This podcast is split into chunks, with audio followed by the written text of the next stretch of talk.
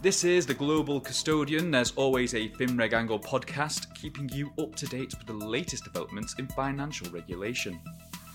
Hello and welcome to There's Always a FinReg Angle. I'm John Watkins, the editor of Global Custodian, and I'm joined as always by a pair of FinReg experts, Sean Tuffy and Virginie O'Shea. How are you both? Good, how are you? I'm good. It's been ages, really long time. It has. It's too long. Some Too would long, say. yeah, definitely. But think how much regulatory news and uh, updates that, that allows us to do. I, I was uh, I was just driving back this morning, and we put out every year on Global Custodian. We put out a uh, request for predictions for the new year. So I'm, I'm driving back. I've got some Christmas music in the car, and then I get an email from Virginie with her prediction for the new year, and it is all doom and gloom. Virginie, what is going on? What is is everything okay? It's a black Christmas, John. It's a black Christmas. No, no, it's Yeah, just um, looking at looking at geopolitics. I think it's it's a bit depressing out there. It is a little bit. Um, from a regulatory front, is there more cause for optimism? I know we had some breaking news today, right? FCA coming out with some sustainability rules, so a little bit of optimism for the new year. Um, I mean, I think for, for what will be good for the industry is that there'll be a slowdown because of elections and things like that. So um, maybe there won't be as much regula- as many regulatory proposals um, in the run up to that. But uh, Yeah. that, that's probably a positive, right? Maybe not on the SEC side, but definitely in Europe. Well, we're going to come to that. We've got a lot of a lot of SEC news to get to. Sean, op- optimistic uh, for, for next year, or are you sharing uh, Virginie's doomsday scenarios? No, I'm actually weirdly optimistic. I, I mean, I think you look. I mean, geopolitics. I mean, that would depress anybody. But you know, more looking at sort of the time horizon for financial regulation, as Ginny said, like it's going to ease off. I think so. I think it will give everyone a bit of time to collect. You know, you have the European parliamentary elections next spring, so all regulation needs to be sort of wrapped up by February, March, and then with the U.S. elections the following fall, I wouldn't imagine much coming through. Um, so the big variable really is how much Gensler keeps pushing his agenda, but he keeps running increasingly into Congress. Um, so even that might slow down a little. Yeah. Should we should we start there then? Because uh, as I guess the only way to explain it is the SEC has been very very busy. Sean, we've got a a lot of updates, whether it's um, you know actions, whether it's uh, proposals, whether it's actually rules coming into force. Um, what stands out for you as the most controversial thing the SEC has done in the past three months? Well, I think the so they finalized a bunch of rules that everyone expected them to. So you know the, the private fund rules um, and the securities lending rules were finalized. I mean, those are the private fund rules have everyone really worked up for some reason, though they're not that uh, strict. But I think, I mean, in terms of what's gotten the most attention over the last you know three months since we last spoke is obviously the sort of continued push on crypto in two ways, sort of the attempt to regulate it um, through enforcement actions, but also the, the sort of more positive steps towards approving a Bitcoin ETF. And then, I mean, I think the big the, the big issue that's been in the news and it made all the way to a congressional hearing is the sort of the custody rule has sort of moved to the spotlight, and you don't you don't usually see mundane matters like custody make it all the way to a congressional hearing. So that's probably that's probably the biggest news, I'd say. Yeah, know your audience there, Sean. Mundane matters. okay. Well, Uh, like I mean, nerds like us like it, but like you know, the average the average person doesn't usually hear about the custody, rules ever, right? Yeah. So, Yeah, well, look, I, I certainly went through all the comment letters from, from various major custodians and the, the trade associations, and, and it's this, um, you know, not being able to hold cash, client cash, or having to segregate client cash um, is, is the big sticking point. And it does seem that if you can get that tweaked or removed uh, somehow, or just a, a new definition, then they'll possibly be okay with the rest of it kind of going through. But Virginie, you, you flagged up to me actually the other week that in that hearing there was um, you know some concerns issued, wasn't there? Yeah, I think it was all about. Well, I mean, it was, I think it was French Hill. I was, I was his Yeah. name always strikes me as it. particularly memorable um, when, when I'm listening to those house uh, debates and discussions. But um, he was ta- he was raising concerns about the cost or the, the negative impact on the industry of, of introducing those rules. Although, I mean, I don't think he was the only, he wasn't the only one that, that raised it. He hasn't been because I think over the last few U.S. House hearings, there's been some mention of it somewhere. So, um, but it seems to be getting more push behind it. So obviously, people are lobbying and, and speaking to um, their representatives to, to try and get um, some movement. Though I'm not sure that Gary Gensler's listening yet. Right? He seems to be on yeah. on the ESG side of things. i am hearing uh, a lot of rumours that that's getting changed, um, some of those sustainability rules, but I haven't heard anything about the custody rules changing yet. I mean, those other matters are so pressing, whether it's ESG mm-hmm. for the good things, digital assets for the bad things. But know, we put on the cover of our latest magazine on Global Custodian. If it ain't broke, don't try and fix it. Right? There's nothing wrong with custody, and if if you are going to update the custody rules, I mean, doing something that completely hamstrings the custodians and stops them earning interest, but also, you know, they're, they're doing other things with that, that cash for, for the benefit of the clients, for, for the market. So it, it seems a wild thing to, to add in. Mm-hmm. Okay. Yeah, it's interesting. It's kind of the custody rule debate now is, you know, we're all old enough to remember the debate over depository liability 10 years ago. And it's not in Europe, and it's not a million miles away from that. It's just sort of like a lot of the recent SEC stuff that's been inspired by European regulatory, it goes just sort of that step further for some reason. I, I think it's an interest. I don't know why it has.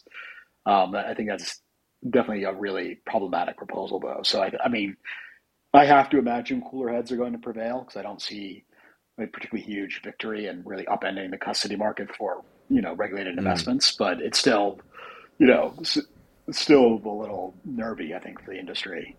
And the other part that you know people care less about at the moment is obviously sort of rewritten the rules for crypto custody, where he's going to make people take that on balance sheet, which is a weird. Is that the uh, a weird SAB twenty one twenty one, right? Yeah, right. Yeah. So that's I mean it's related because he wants to make for some reason crypto assets all of a sudden aren't agency assets, which is a really weird approach as well. Which is so I think taking the two together, redefining custody for no appreciable benefit is really sort of odd, I think. Yeah, and if it was crypto that sparked this amendment to the custody rule, that's that's wild. I mean, it's such a drop yeah. in the ocean compared to the rest of the assets out there right. that custodians sit on. Um, I think it makes it very difficult for a lot of custodians to, to you know, it's really a tough business to be in. Um, if you take away the ability to earn interest on those those cash balances, it, it makes it even tougher. Um, I don't know if you'd see people losing the mar- leaving the market, but it's uh, in those comment letters, people didn't hold back from the you know, catastrophic effects they would have have if uh, if the rules went into place in their current format. I guess one one precedent may be that on that securities lending reporting uh, rule that the SEC put in, at the last minute they seem to change um, the, the reporting window right from from 15 minutes to the end of the day. So right. perhaps i don't know if that was expected or not. I know people have been kicking up a lot of fuss on it. I, I think it was i expected probably overstates it but like strongly hoped for i think i mean i think the sort of pattern as we all know when it comes to sec regulation especially under the sort of under gary gensler has been you ask for he goes very far knowing he's not going to get everything he's asked for. So when he peels back and ret- makes a apparent retreat, he gets to where he wanted to be in the first place. So I think, you know, asking for, if he had asked for end of day reporting or next morning reporting, he would have probably felt he would have had to see more, make it even later. So I think, I think there is precedent for sort of rowing back aggressive elements. And we saw the same thing with the money market uh, reform where he pulled back on the sort of the mandatory swing pricing, right, and just put in the sort of the the threshold cap uh, for if recessions if redemptions get too big. So I think there's reason. I think I'm cautiously optimistic that sort of a workable solution will be had because ultimately it doesn't benefit anybody, investors, the buy side, the sell side.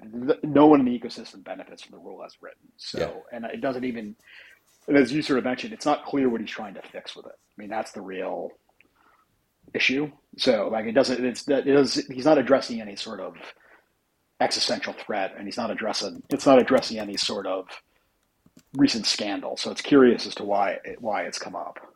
Yeah, completely agree. Um, we did do a feature on it actually on Global Custodian, so do check that out for, for a bit of background. Uh, by the way, I had this thought a few months ago. Um, I really feel like when when the film of Gary Gensler comes out, that uh, Paul Giamatti's is going to play him in the film. Do you think that's a good fit? I'm not sure about That could work, yeah. That could work, yeah, yeah. Could really I see think it he's a happening. bit too humorous, isn't he? I don't know. Yeah, you'd have to dial back the uh, the, the charisma a little bit. Um, but Virginie, did you watch? Uh, how much of the SBF trial did you plug into? I, I, I was watching the live uh, reporting as, as that guy was tweeting it. To be fair, just I was hooked I- after Yeah. a few, you know, a few days of it. I mean, I did, I did w- try and rein it in a bit, but sadly, I got I got hooked in there. How much of it was? How much was it for professional, and how much was uh, just uh, out of interest and personal? Uh, probably mainly personal. To be fair, I don't know. Just I, I'm not sure any of it was beneficial. I mean, it's obviously interesting hearing what what's been going on and, and some of the, the tactics used by the lawyers. Uh, quite fascinating. Um, but yeah, certainly the, it, it didn't go well for SBF. We all knew it wasn't going to go well. the minute he decided to take the stand was was you know Yeah. when we realised it wasn't going to go well for him. Very very. Yeah, but good entertainment though, Sean. Oh yeah, I mean, look, it was fun. It was, you know, it's been a year plus of the SBF drama, so it was sort of a, it was sort of anticlimactic in the end, though. I sort of, uh, the American listeners will get this. I sort of, uh, I sort of said it was akin to watching a Super Bowl from the '90s, where it was just a blowout. Like you knew SBF wasn't going to win, so unless you were really like had a rooting interest, like it wasn't that interesting. I mean, there wasn't tons of, you know, there weren't twists and turns and huge revelations. It was just sort of watching SBF and his lawyers get destroyed over the course of three and a half weeks. So it was sort of a little anticlimactic, but uh, I mean, Yeah, I suppose satisfying for everybody who watched the FTX sort of fraud mushroom and then explode. I did wonder at some point whether there was some sort of big strategy that his lawyers and the defence were preparing, and I was kept waiting for it and then waiting for it, and they didn't actually have any any strategy whatsoever. It was quite fascinating. Goodness. Well, I mean, what defence I'm could glad- there be? I suppose. Yeah, Yeah. I mean, and like, and and to their in their defense, they had possibly the worst possible client of all time. Yes. So someone who was clearly guilty, who, who also thought he was smarter than everybody, is just really not a client you can rein in, honestly. So like, they probably played the bad. They were dealt a really bad hand and played the best they could, probably. Although from what I heard, his biggest defender, even including his own family, was Michael Lewis. I haven't, I haven't actually read the book, but from what I've heard from people, Shocker. It's a, yeah, I mean the book, the book is you know like it's not. You could look at the book charitably and say it's a character study, and it's not. It doesn't put SBF in the best light. But I think Michael Lewis's sort of media tour afterward has been like bizarrely pro SBF. Hmm. I mean, I think that's where a lot of the blowback is. I mean, the book itself. I think everyone had hoped for a different book because he had a front row seat yeah, and had a had a once in a lifetime opportunity to basically like win a Pulitzer and write a fantastic book, and he chose not to. But it's sort of the he's been sort of part of the defense in his media tour, which is sort of more confusing. yeah, I know it's incredible. It's like I, I, it's like a writer being on the Titanic and then escaping, and then being able to write the book, and then not, not really delivering. Um, Forgetting the iceberg. that's yeah, Exactly what he did. yeah, that's a great way. But I knew there was an analogy in there like that somewhere. Thanks, Virginie. That's all right. Well, I mean, we've got Binance this week as well. What is it? Last week, even? True. So that was Yeah, yeah. I think people must have like crypto saga fatigue because I know that was big, but you know, not as big. I guess the, the link though with FTX is, and Chris, our deputy editor, wrote an article, a feature on this. You know, t- um, just over a year ago, we were at Sibos in Amsterdam, and we are sitting, we were on stage, and I was moderating an event. And you had all the big custodians.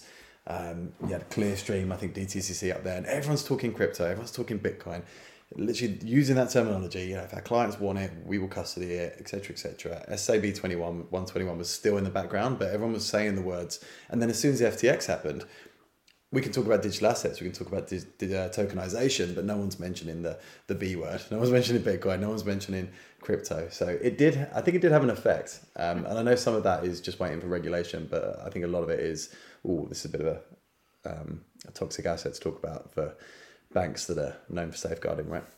Well, it's true. I think that's the same for all the buy side as well. As, I- as I said when I was, Yeah. you know, earlier in the year, I had some one of the pension funds saying crypto uh, was it Bitcoin is poison or crypto is poison. So, you know, yeah, they Yeah. don't want to be associated with it either. It's true. Times have really changed in a short space of time. Um, did, did you notice though with, with the Binance judgment though the announce did you did you listen to the announcement either of you? No. No, I did because I'm sad, obviously. Um, but the uh, what's his name, Rostin Behnam, uh, took the stage, centre stage, um, and, and, announced and said during it, um, "This is proof now that we are the primary digital asset regulator." I think I'm almost oh. quoting him word for word, which was yeah. is some shade to be throwing, I think, given all the, the back and forth with the SEC. So yeah. Well, it's interesting because the the Binance settlement, the SEC didn't take part in it, which I think is interesting. Mm-hmm. So, I mean, I think for that, there's multiple ways to look at that, but I think you know the sort of conventional wisdom is that the SEC is looking to pursue wants to finalize its own case, which it now looks more likely to win um, because it will help it set precedent for future sort of regulatory action. So it, it wants to sort of continue its own case. So even like you know CZ on his way out said, you know, like basically took a shot at SBF and said we never use customer money. Um, you know, like yeah, we had a million sanctions violations, but we never used your money the wrong way, which is a weird victory lap. yeah. But like the SEC is charging just that he did use customer money, so it's like almost like the other shoe hasn't dropped fully on Binance yet. But I think mm-hmm. I think John, you're right that generally people have fatigue with it. Like it's been a yeah. you know an exhausting year plus of just like scandal after scandal that it, that we're almost sort of uh, numb to it at this point. Yeah, absolutely. Well, uh, that's a lot of SEC. I mean, has, has, has Europe been a bit quieter then? Sean, you mentioned like elections and things slowing it down, but is that is that taking its toll a little bit on pace in Europe? I think so. I mean, that and sort of the regulatory, that sort of pace and where we are in the cycle, of regulatory change in Europe has slowed it down. Obviously, sort of level two work is underway and MiCA and DORA and some other stuff. Um, but there hasn't been any sort of huge announcements um, aside from sort of the quixotic push for digital wallets that uh, Europe is really sort of running with, um, and, and the possible introduction of the central bank digital currency or digital e, digital euro has sort of moved ahead um, much quicker than anywhere else, and I don't think anyone's really sort of paying that much attention to it. That's probably the biggest development, though. What it means yet, I don't think anyone knows. There's one more. There's one more that I know that people are arguing about because I was talking to, to a regulator about this not that long ago. Uh, really, really exciting topic here: tax, tax reform. so apparently, there's a really big, uh, what's the word? Confabulation argument going on um, at the EU level about the faster tax rules. Um, and, and so they're, they're supposed to be coming um, to sort of digitalise tax processes uh, based on what they've done in Finland, which is you know basically flip everything from paper-based processes to being online. Wow, welcome to the 20, 20th century. Um, but there's there's uh, there's quite a few things in the faster tax rules that would, I guess, impact various um, tax regimes and the way that money is being collected by the government in various countries. So that's why it's become such a big sticking point. So I know that it's coming, but it might take a little while. But I expect yeah. that will be out next year, right? Yeah. And I guess we keep going geographically. Anything out of Asia Pacific? I mean, I, the, the monetary authority of Singapore, those um, you know initiatives coming out with digital assets and tokenization are fascinating. But any other regs from that side of the world? Um, they've been talking a lot about cyber risk as well. Mm-hmm. Um, I know that they've done a lot of focus on business conduct and oper- operational resilience. Um, and there was, yeah, I, I, seem to remember there was something about payment tokens um, yeah. published not that long ago. But yeah, it's been yeah. not that. I, they, have just had their big, um, what's it called? Their big fintech show, haven't they? Or is it, yeah. is it this week? I can't remember. It's around this time of year. Yeah, yeah, possibly what sparks those announcements. Um, and, and just uh, conscious time. I guess it's t- today is the it's six months till T plus one. So it'd be an injustice not to, to talk about it. Uh, um, you, you, know, if you haven't seen all four thousand webinars uh, from this week, usually moderated by me, Virginie, or, or Barney at the Value Exchange. Um, uh, you know, there's there's a lot going on, right? We've we've had to split up our webinar series into um, you know, thematically. So we've had some on sec lending, some on FX. Um, there's a lot of lot of questions on both of those. A lot of concerns about pre-funding. Um, you've got you know, tech firms shouting about automation from the rooftops, but uh, and and DTCC kind of um, yeah chipping in every now and then. Uh, but it seems like there's there's the big firms are testing, smaller ones aren't. Uh, Virginie, is there one kind of the, yeah to avoid going another rabbit hole of this uh, again?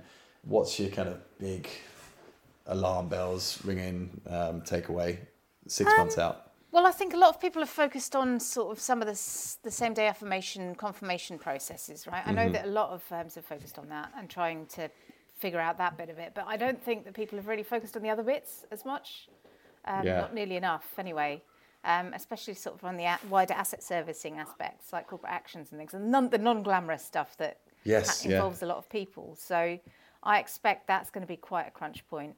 And I also think nobody's really geared up to, to for, for May. Um, I know that the DTCC's been doing testing, but it's only in one area and it's only Yeah. for a set small group of people so far. So wider testing doesn't really start until January.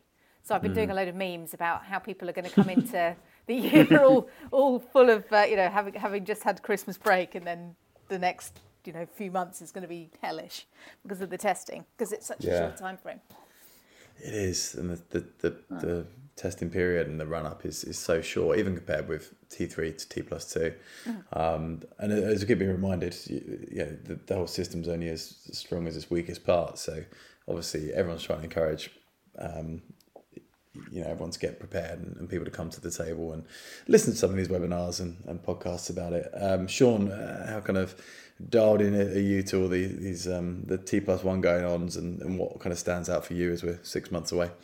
Yeah, I think what's interesting is you're starting to see now what I would ter- like say is sort of second order impacts are all of a sudden being realized. So, uh, like the U.S. ETF market has all of a sudden realized they have a real for non for U.S. ETFs that don't hold uh, that hold you know, European securities, they're going to have a misalignment problem between their settlement cycles. So they're going to sort of really gum up the works um, potentially when they sort of do the create redeems and the the in kind transfers. So that's sort of um, has a lot of people in the ETF ecosystem in the U.S.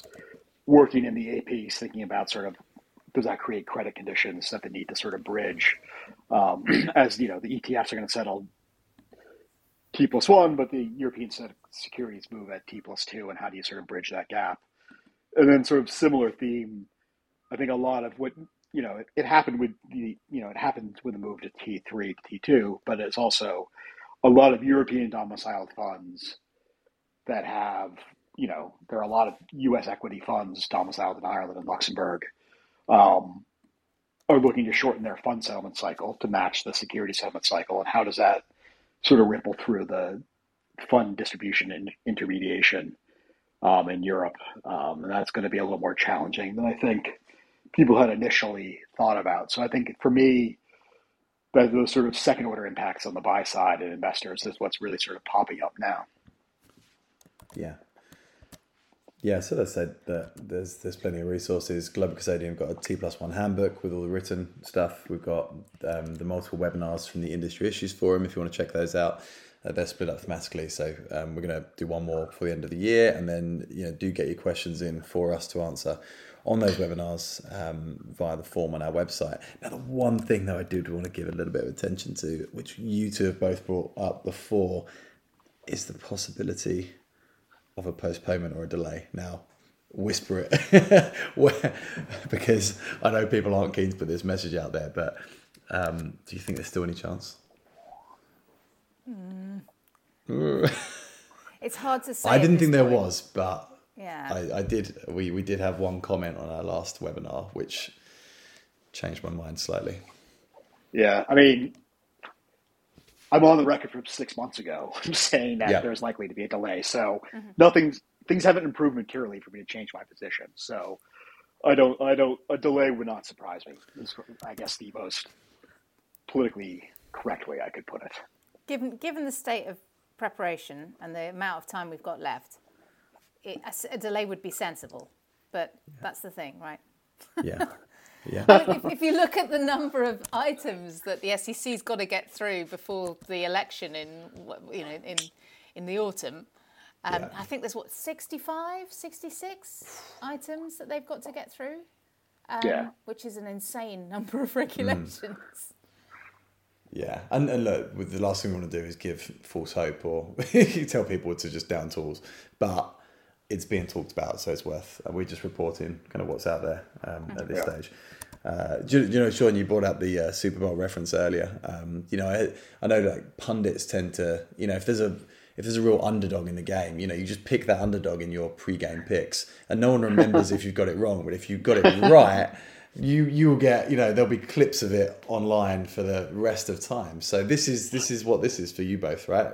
if this ever happens, the postponement or a delay, we said, yeah, well, look, here we said it six months ago. We said it uh, today. So we'll, we'll clip this, save it, and then gloat about it just in case. And if it doesn't happen, then no one will ever remember this happened. So, Exactly. Yeah, that's that's the theory. Um, look, we've got through quite a lot. Um, maybe we can sneak in another one before Christmas to to, to wrap up the year and um, talk about what, what might be ahead for next year. But uh, yeah, thanks very much for your time and thoughts today. It's been great to catch up again. Um, Virginie, anything you're working on at the moment you want to shout out about?